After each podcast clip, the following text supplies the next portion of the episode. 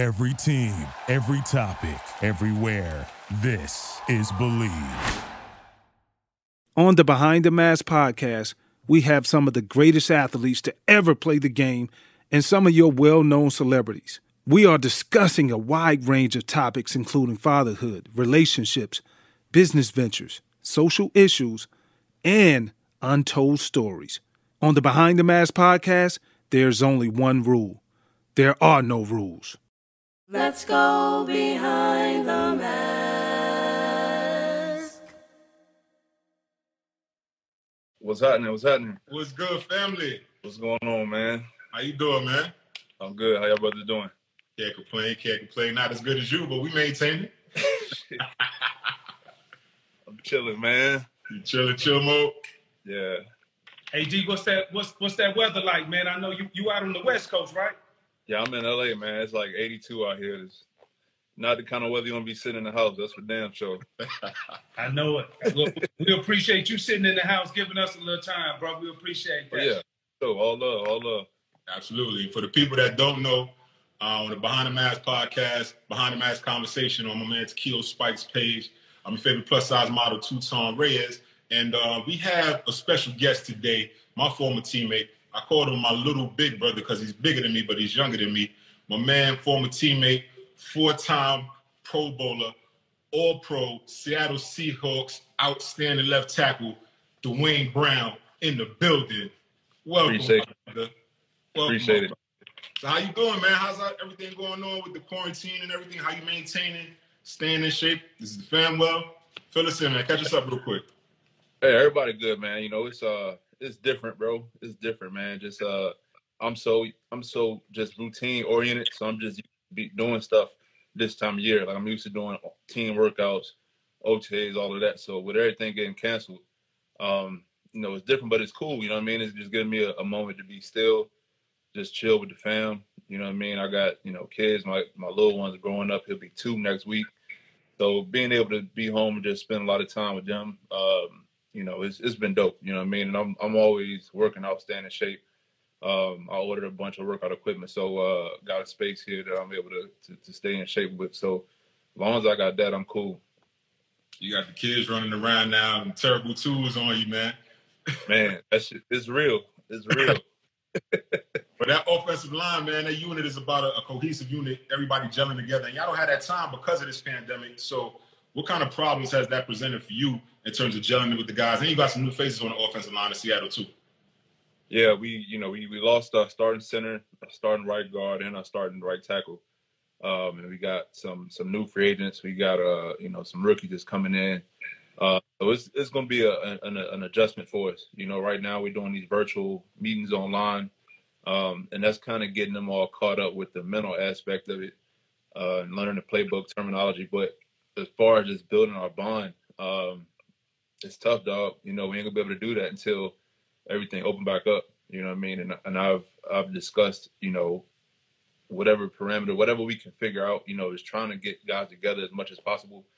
Because the O-line unit is the most tight-knit unit on the team. You know what I'm saying? And when you got new faces, you're not able to spend time with them. It's different. You know what I'm saying? And there's other teams that got guys that have been together for years, and we don't have that. So we got to try to build that as much as possible whenever we get time to. You talked about how, you know, the camaraderie, how tight the relationship is with offensive line, just as a group, because you spend so much time together. Everything that you do it together, unlike defensive players, even as linebackers. Yeah. You were the staple. When you were drafted, went to H-Town, Houston, the staple amongst that offensive line, and your help, you holdout, was publicized. And like a lot of people was taking shots, like, why isn't he in camp? What's the problem? And now you take a turn back in the books and you look back, you're with Seattle, you look back at H-Town. When you look back at those troublesome moments that you went through, how much of it was it the leadership that you felt like really played a big part on the higher end as far as that ended up having you traded to Seattle? Yeah, so first and foremost, I got nothing but love for the city of Houston. You know, I was there for 9 years and, you know, grew up a lot there. Grew as a player there. Love the city, love the fans, love the team. You know what I mean? The locker room. I mean, the issues I had came from management. You know, the GM at the time, Rick Smith, and Bobby Nair, who's passed on now. They didn't. I wanted a new deal. You know what I'm saying? I wanted a new deal. I was still working on my extension that I signed in 2012, and I felt like I outperformed that. I had 2 years left on my deal. They didn't, you know what I'm saying? And besides that, I had, you know, a stance against social injustice. You know, I protested the anthem during some games, and you know, with amidst everything that was going on with police brutality and unarmed black and brown people getting murdered. And that kind of, I was the only one that did it, you know what I'm saying, on the team. That wasn't happening in Texas at all. So that kind of just created some bad blood, you know, along with the contract issues. And so I think it was just kind of the perfect storm. When the comments came out about, you know, the inmates and don't let the inmates run the prison, that's when I returned. The week I returned from my holdout was the week those comments came out. And it was just kind of the perfect storm, you know what I mean, between everything that was going on. I think mutually, we just felt it was time to part ways. And Seattle was definitely the landing spot that I wanted. You know what I mean? I just had a lot of respect for the locker room, for the players. It worked out, you know what I'm saying? You know, it worked out for me. I'm in a really good situation. You know what I'm saying? They got a really good left tackle in Laremy Tunsil. So, you know, it's all good now. And like you talked about the week that you returned, that's when all of the comments came out about, you know, the inmates at the time, McNair, and like talk about how hard is that? Because a lot of times most people feel like since like, hey, you getting paid a lot of money, so yes, go ahead and deal with it. But you, like you said, you took it upon yourself because you know as minorities, black and brown people, people that look exactly like you and myself, like it's discrimination. And like how hard was it for you to try to block all of that out and still just try to go out and just keep your mind on ball? It was really hard, man. It was really hard, you know, and it started, you know, with the Trayvon Martin situation some years before that, you know what I'm saying? And it was just incident after incident. And, you know, people forget that we're people, we're real people. You know what I'm saying? I'm an African-American that grew up in Virginia, you know what I'm saying? And I have life experience of discrimination. I have life experience of, you know, difficult interactions with police officers that didn't treat me the same as they would, you know, my white counterparts. And so they forget that. You draw from that when you see everything that's going on. And it's not about me, you know what I'm saying? I'm in a space now where I don't have the same situations happen to me, but it's for the voiceless, you know what I mean? It's the people that the things happen to. They don't have a platform to speak. They don't, it feels like they don't matter, you know what I'm saying? And so I think, you know, I felt a responsibility just to show solidarity, to show that, you know, I'm with you, you know what I'm saying? And that's just kind of what I wanted to do amongst other people across the league. And, you know, some people didn't agree with that. They, you know, they felt like, you know, that this arena is not the place for that. But I felt differently, you know what I'm saying? And as you can see, it's still going on, you know what I'm saying? We got the situation with the young man in Georgia, you know what I'm saying? It's still going on, you know? So it's really hard, man. It's really hard because, you know, it's just get overwhelming at times. You just feel like, you know, at what point is it going to change? You know what I'm saying? So I still try to find a way to go out and do my job at a high level, but I have to speak on stuff as well. Well, salute for using your platform and actually speaking out. Not a lot of players do it for whatever reason, one reason or another, but salute to you. You know, you mature, brother. I will say that. And you know, I will say hats off, but, you know, quarantine like ain't got me right, so hats off, bro. Much love. But, you know, back then, everybody really thought it was an issue with Coach O'Brien when he got there with you. And then another all-world player, DeAndre Hopkins, he actually got traded too. So is there an issue with Coach O'Brien and his top-tier players? Like, why doesn't it seem like guys get along with this coach? For me, my experience with him, I got no issues with O'Brien. I'm saying, you know, the thing about him, he's not what you see is what you get with him, you know what I'm saying? And he gonna tell you stuff you don't want to hear. His approach is unorthodox at times. We always had a mutual respect, and like I said, my beef, if it was up to him, I would still been there. But it was, other powers above him that did not work out. The situation with Clowney, the situation with Pop, is different. You know what I mean? I don't know what their relationship was like. I've been gone for a while now, so I don't know how him and Hop how their relationship has changed since I was there. But he's also somebody that, once he make his mind up, made up, you know what I'm saying? And he don't really care who don't agree with it. It sucks, you know what I'm saying? Hop is a force, you know what I mean? And he a force, dog. Same with Brownie. I mean, he's meant a lot to that organization. I know he's meant a lot to the city. And you don't want to see, it's just certain players you think gonna be somewhere for forever. And Hop was definitely one of those people. You could just see him being there forever. But it didn't work out like that. But I can just say, from my experience with O'Brien, I never had no issues with him. I remember, it's certain current, things that happen in sports that make you remember exactly where you were, where you were at that time. And so I remember, I want to say I was washing dishes, and I got this thing came across my phone, and it was like, DeAndre Hopkins, he's gone. And so, and I was like, nah, hell no, maybe they spelled it wrong. And I slowed down and looked at it, and I was like, wow. So I guess my moment, or your moment, when you first found out, and you talked about, your relationship with him, but when you saw that line was cut, what were you doing and what did you think at that time? I was in the crib. I was about to work out, and it blew my mind, dog. It blew my mind. I mean, you look at the seasons he's put up consecutively, every year he's in the top, 2, 3 in every category. You look at the rise of Watson, and it's just like, you think to break that up is crazy. You know what I'm saying? I would have never saw it coming. They were one game away from the AFC championship. You know what I'm saying? Yeah. I would have never saw it coming, but again, it must be some stuff that I don't know, surrounding that.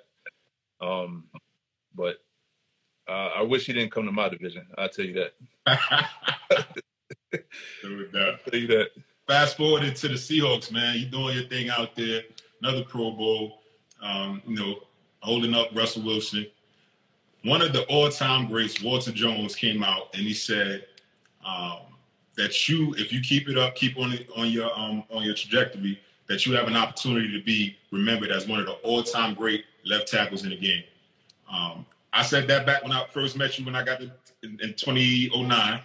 Yeah. But Walter Jones, one of the GOATs, said. So what does that feeling mean, coming from one of the greatest tackles of all time to tell you that? Oh, I couldn't believe it. You know what I mean? Walter Jones is the bar. That's the bar for left tackles, dog. When I got to Seattle, the first thing I did was I went to our video people, and I'm like, yo, let me get that film. I got to get this film. You know what I mean? And it was just, I just be able to have the opportunity was dope. Of course, looking at it, I'm like, you're doing a lot of stuff that I might not be able to do. But I'm going to look at it anyway. And then just being able to get to know him, asking him questions, picking his brain. It's just been a great opportunity, man. He's the GOAT for real, so for him to give me that kind of compliment, I think that's kind of what us as athletes always strive for. You strive for the respect of your peers, and then, your idols, the guys that you look up to that have done it all and reached the pinnacle. When they start speaking to you like that, it really means something. Bro, a lot of people sleep, especially not now on the NFC West, but, if you're on the East Coast, most times you don't get a chance to see the talent that comes out of there or just see the games just because it's always the late game at 4:00. You had an opportunity to experience it firsthand with some of the best pass rushers in the league, bro. Chandler Jones, you talk about Bosa, hell, the entire front four for the 49ers. You know, yeah. They just put guys in and out. Like, how tough is it, man? Like, what's that preparation week is like? Because you already know, like, it's going to be a physical week because you got to deal with these dudes. But, like, take us through your mindset as far as, like, what you think and how you prepare going leading up into that week. Man, I mean, you know, when I first got there, you had Aaron Donald, who's, you know, that's the best in the league. They had Robert Quinn at the time, you know, and then Chandler was in Arizona. And I played Chandler, you know, since he was in New England. And he's progressed, like, every year. And I think he's very underrated still. Like, you know, he's putting up crazy numbers every year. He's very underrated. You got, I mean, they drafted both, so I'm like, all right, you know. He was a high draft pick, all right, but he's still a rookie. Right. All right. You know what I mean? he came with that smoke. Hey, you prepared. I'm just looking at film like, all right. Okay. You know what I mean? And it's just every week, bro, and you got that twice a year. I mean, it's I've seen it all. You know what I'm saying? This is my 13th year coming up. So, you know, I've seen I've faced a lot of Hall of Fame talent, and so I'm nothing surprises me. But you just got to be on your game. You know, watch a ton of film. Any kind of look that I see that I can get from a scout team player, I try to coach them up on exactly what to do, just to try to simulate it as much as possible. Besides that, just getting my mind right. You know what I'm saying? Just knowing, you know, you play with confidence. You know what I'm saying? And you be as crafty as possible, especially going into Bosa. He's very talented, you know, but it's a lot that he hasn't seen from those tackles in college. So you just try to be as crafty as possible, and after that, just a fight. You talk about some of the Hall of Fame talent that you went up against in your 13-year career. So we had a question: who was the toughest defensive lineman that you've had to block? And that's easy. So he caught me young, you know, early in my career. I already know what I'm gonna say, guys. Who? I said Dwight Freeney. Hands down. You know what I mean? Like, coming into that division, they had Peyton Manning, Dwight, and Robert Matthews. And so every game, it seemed like we was down by 14 before the second quarter started, because Peyton Manning is out there doing his thing. You get down by 14 against them, now it's damn near 2-minute drill the whole second half. Mm-hmm. And you already know what time it is. Spin move, bull rush. You know what I mean? Like, going against him is probably what helped me progress as much as I did so early on, because I had to. I knew if I, you know, if I couldn't find a way to block him in my division, I won't last long. You know what I mean? And it won't no hiding out there. You know what I'm saying? We going three scat. You know what I mean? Not much chip help. You got to man up. You know what I'm saying? Besides him, I say, you know, DeMarcus Ware, animal. In the modern day pass rushers, Vaughn is tough, man. You know what I mean? But it's a lot of guys, dog. It's a lot of great rushers. But you know, those three was just the hardest to consistently win on. And we got a question from one of the fans. Seahawks analyst says, "How do you work against the Bosa chop and his counter scissors?" Man, you trying to give up my. They trying to get. I gotta block him twice. Don't give him the whole kit though. Give him a little bit. You know what I mean? Like, yeah. I mean, his chop, you can't get overextended. You know what I'm saying? You get to reaching against him.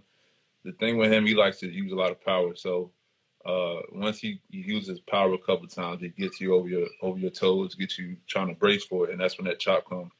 So you just keep your weight back. You get overextended. That's when he get the chop, get you off balance, and he getting the edge.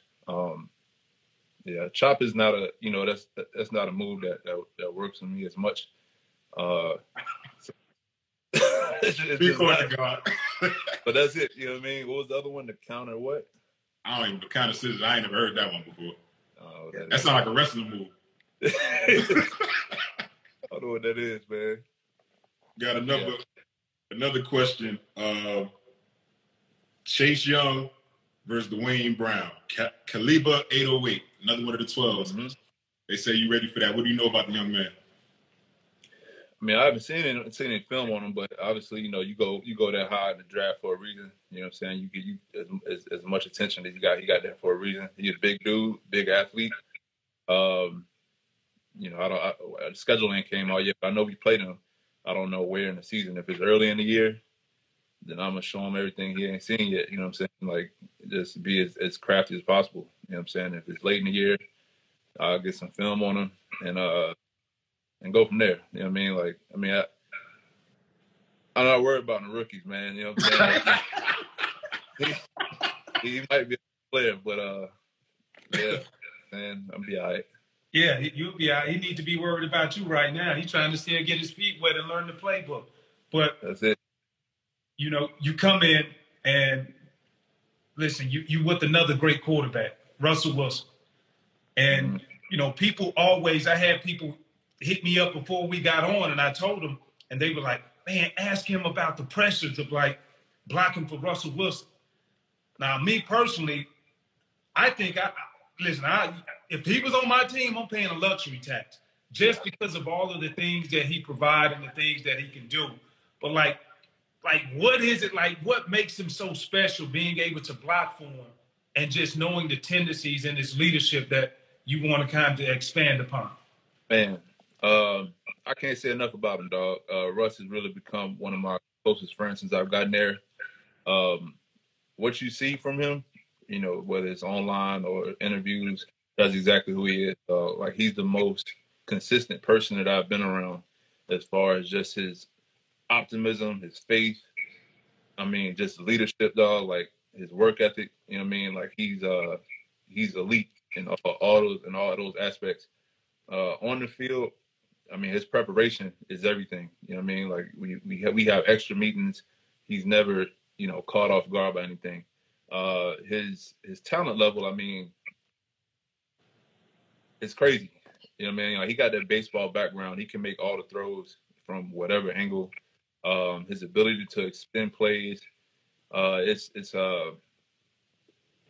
special, bro. I mean, he a generational talent. You know what I'm saying? You know, I don't know how long he'll play. He said he'll play till in his 40s, but whenever he does, I mean, I think he'll go down as, you know, absolutely one of the best of all time. And yeah, I'm just happy he's on my team. You know what I'm saying? Like, it's different. It's different blocking from him than a traditional pocket passer. And that's something I had to get adjusted to. You know, he moves around a lot. You just try to get a feel for it, for what the defender's trying to do, because you don't really know where he is. But his ability to throw on the run, his ability to throw a deep ball is the best in the league.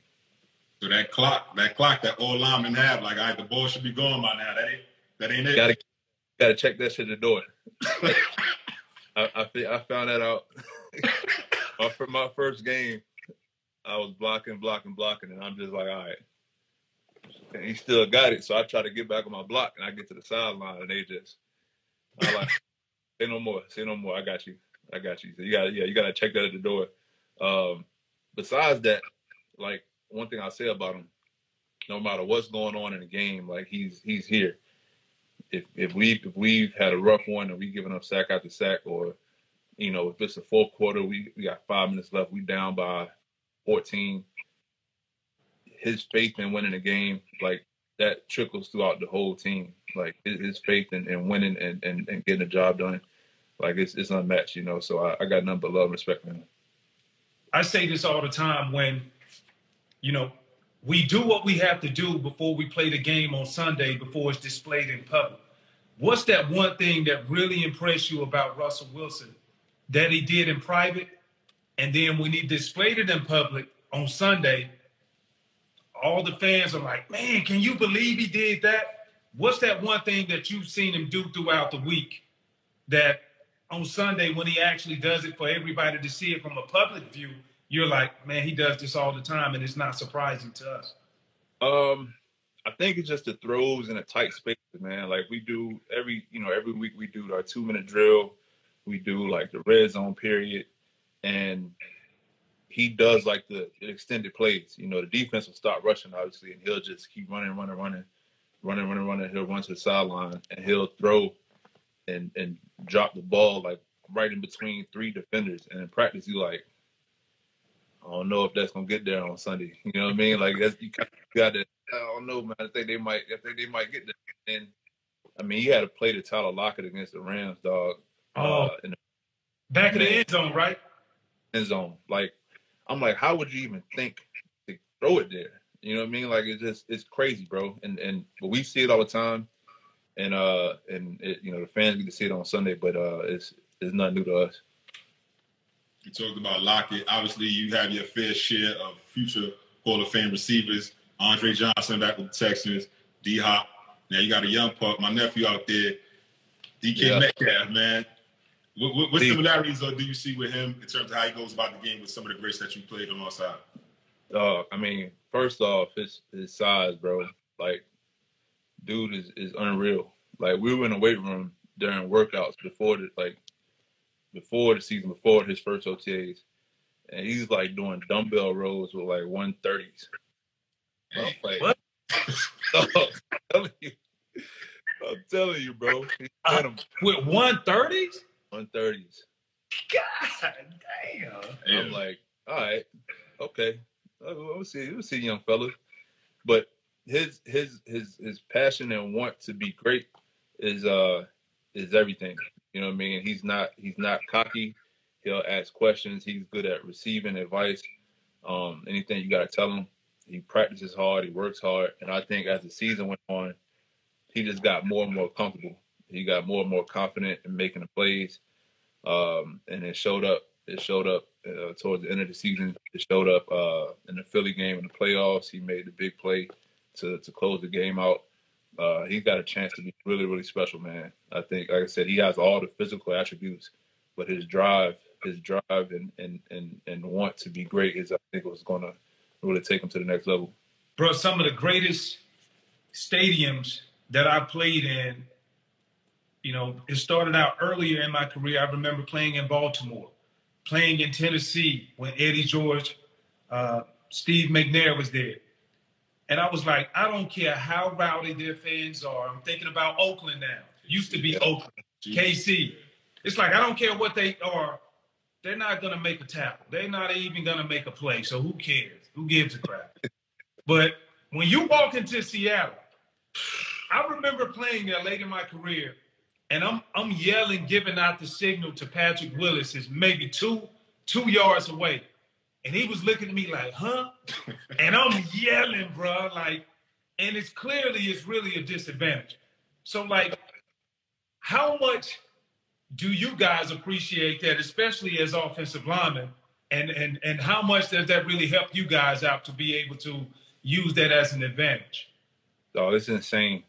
So, funny story, or like funny fact, like, I had played in every stadium in my first 9 years, except Seattle, until the day I played there. I ended up getting traded there right after we played them when I was in Houston. So my first time ever playing in CenturyLink was the Sunday we went there right before I got traded. And I kind of knew that it was going to happen. I kind of knew I was going to get traded there.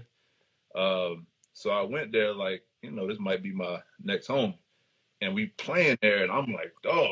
Like, that was one of the best games I've been a part of. They ended up beating us like 42-35 or something, but Deshaun and Russ were just going back and forth. And I'm sitting there like, literally you can barely hear yourself talking to the person beside you. Like, unreal how loud that place gets. And then when I came there, like the first night game, I'm just like, it's crazy to think that they can get that loud.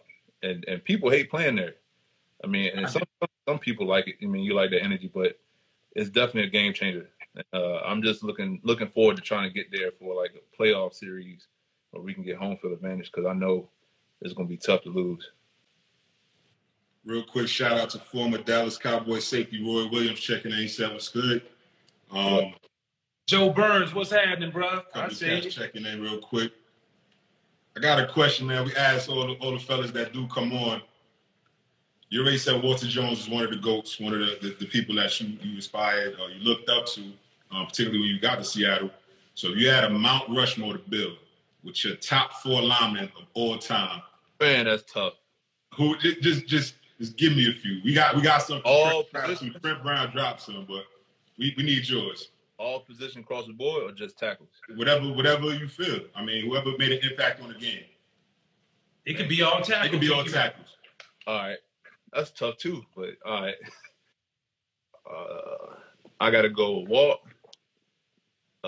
For tackles, Walt, Anthony Munoz, Willie Roaf.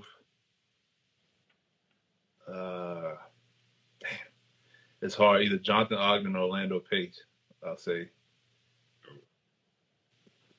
And what about those guys? What about those guys? Or who, of any of them, did you take something from their game and implement it into yours? Yeah, for Walt, I mean, Jonathan Ogden and Orlando Pace, I couldn't. I mean, they were like 6'8".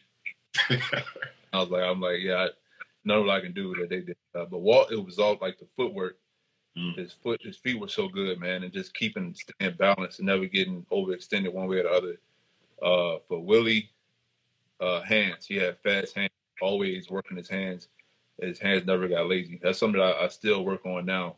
But watching his film, that was what stuck out to me. But I'll try to give a four for across the board. I'm still going to go Walter Jones, Larry Allen, Bruce Matthews.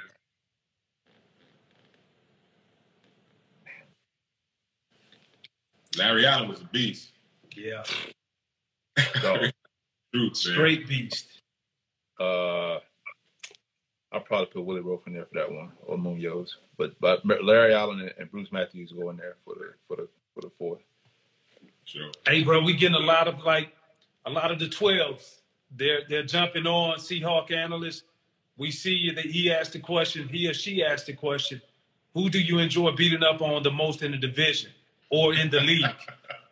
I need some material. Yeah, set me up, man. I don't beat up on nobody, man. I just do my job. You know what I mean? I don't beat up on nobody. I got nothing to say there. I got respect for everybody I go against, man. Yeah, we know it. We know, bro. We know. We don't give a because the thing is this, like, you ain't necessarily got to worry about giving them bulletin board material. If it ain't already in them, they ain't got it. Exactly. They ain't got it. So let me ask you this. Big season coming up.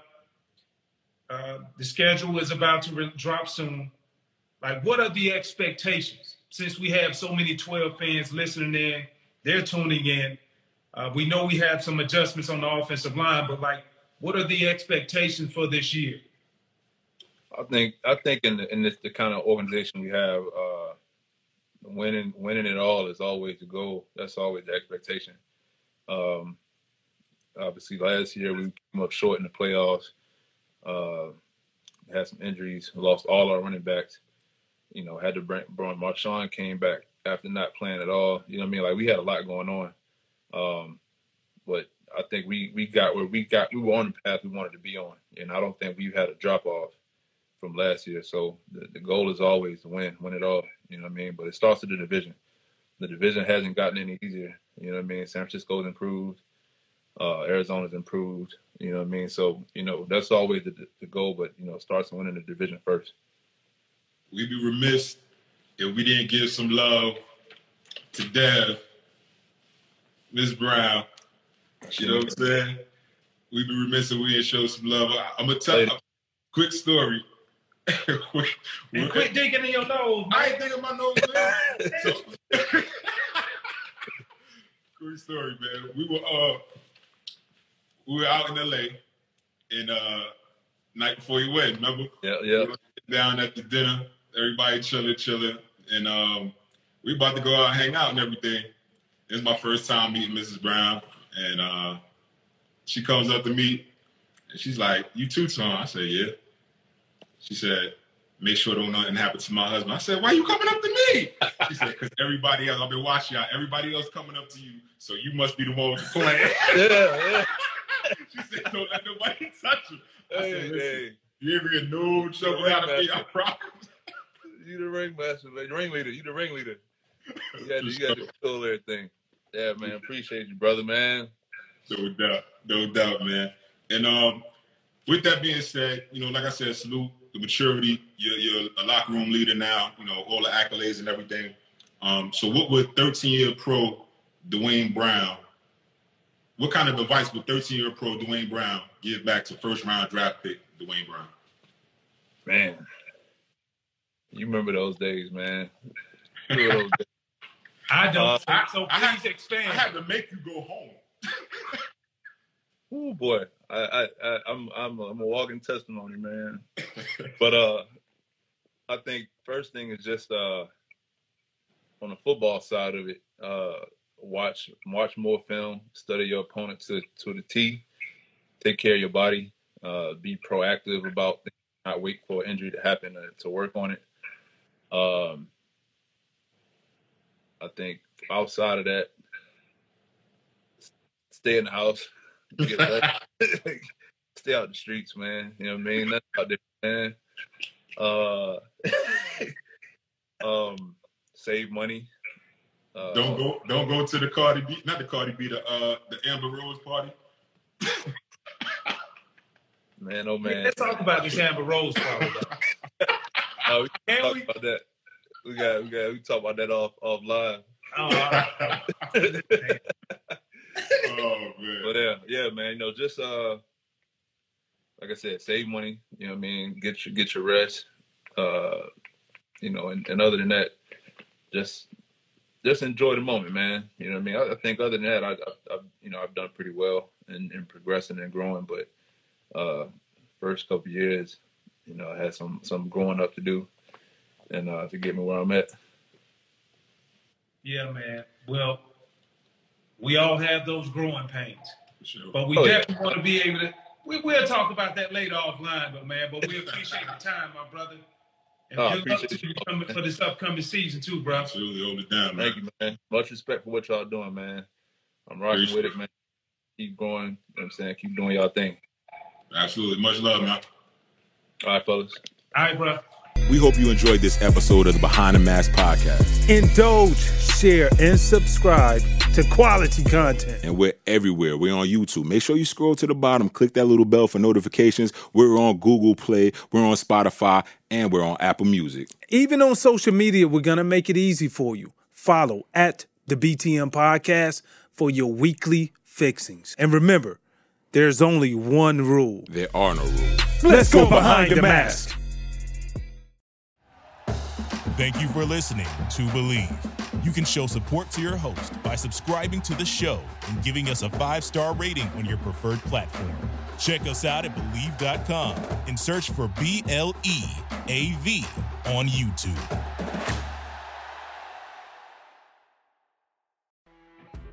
You know when you're listening to a true crime story that has an unbelievable plot twist that makes you stop in your tracks? That's what our podcast, People Are the Worst, brings you with each episode. I'm Rachel. And I'm Rebecca. We're identical twins who love true crime cases that make you say, didn't see that coming, and we hate the people responsible for them. Listen to People Are the Worst now on Apple, Spotify, or wherever you get your podcasts.